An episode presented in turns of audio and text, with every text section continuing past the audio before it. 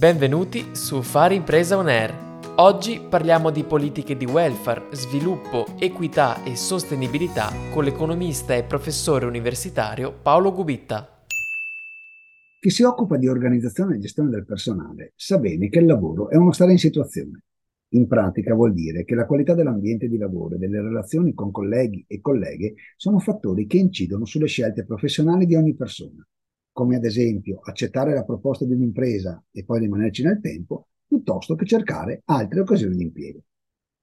Tutti e tutte noi, a prescindere dal mestiere che facciamo, sappiamo bene, o abbiamo sentito dire, che negli ultimi anni, e in particolare a partire dal 2020 con lo scoppio della pandemia, in molte persone è scattato quel qualcosa che ha cambiato sia il significato attribuito al lavoro, sia l'importanza del bilanciamento tra le esigenze del lavoro e le esigenze personali e familiari. Espressione come grandi dimissioni, grandi scelte e disimpegno silenzioso sono diventate di uso comune. Fin qui siamo tutti d'accordo e sono certo che saremo in grado di condurre amabili o animate conversazioni. Un po' meno diffusa invece è la conoscenza su altri fenomeni di contorno, che però è bene tenere a mente e che suonano più o meno così le persone non possono lasciare a casa i loro valori, etici o ambientali che siano, e le imprese devono in qualche modo allinearsi anche con le loro preoccupazioni sociali e ambientali. Adesso però mettiamoci dalla parte di un datore di lavoro, che a prescindere da ciò che pensa sulle dinamiche appena evocate, deve senza indugio attrezzarsi per affrontarle, per non rischiare di rallentare le attività di sviluppo della sua impresa. Cosa significa praticamente che il lavoro non stare in situazione? E come agire quando è scattato quel qualcosa? Tra le varie leve che si possono attivare, quelle legate al welfare aziendale giocano un ruolo chiave. Quando si entra in questo tema, ci sono tre livelli di analisi da tenere in considerazione. Il primo è di natura fiscale e non è al centro di questa riflessione, anche perché rischia di alimentare solo conversazioni animate e rivendicative. Il secondo è di natura organizzativa e gestionale. Le azioni di welfare sono per davvero una leva importante. Il Welfare Index PMI offre uno schema interessante per guidare le imprese nell'impostazione delle azioni di welfare.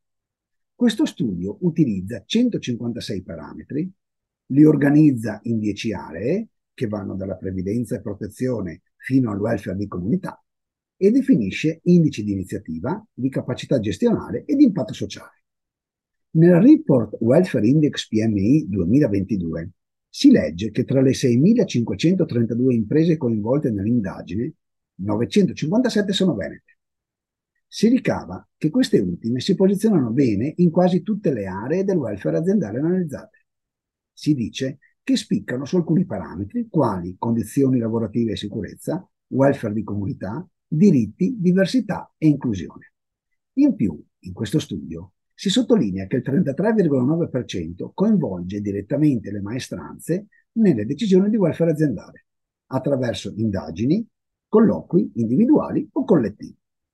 Nella nostra regione, inoltre, hanno sede 17 delle 121 imprese che nel 2022 hanno ottenuto il rating di Welfare Champion.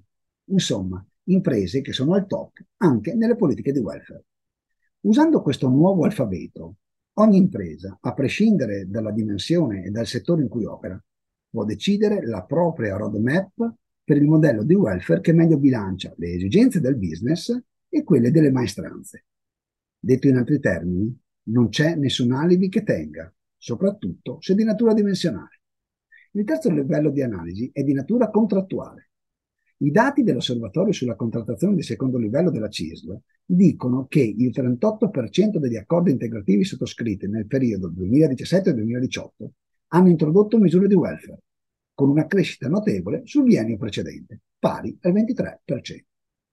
Il welfare si è affermato come la seconda materia più presente nella contrattazione di secondo livello, dopo il salario, ma prima di materie di grande rilevanza come l'orario, la gestione delle ristrutturazioni e delle crisi, i diritti sindacali e l'organizzazione del lavoro. Non serve aggiungere che il welfare sarà una leva strategica per attivare innovazioni significative anche nei rapporti tra le parti sociali, che reclameranno nuovi stili negoziali e nuove competenze. Il messaggio è chiaro. Tutti noi, a prescindere da ogni altra considerazione, lavoriamo anche per lo stipendio e preferiamo lavorare in realtà che hanno una strategia ben definita anche per quanto riguarda le politiche di welfare.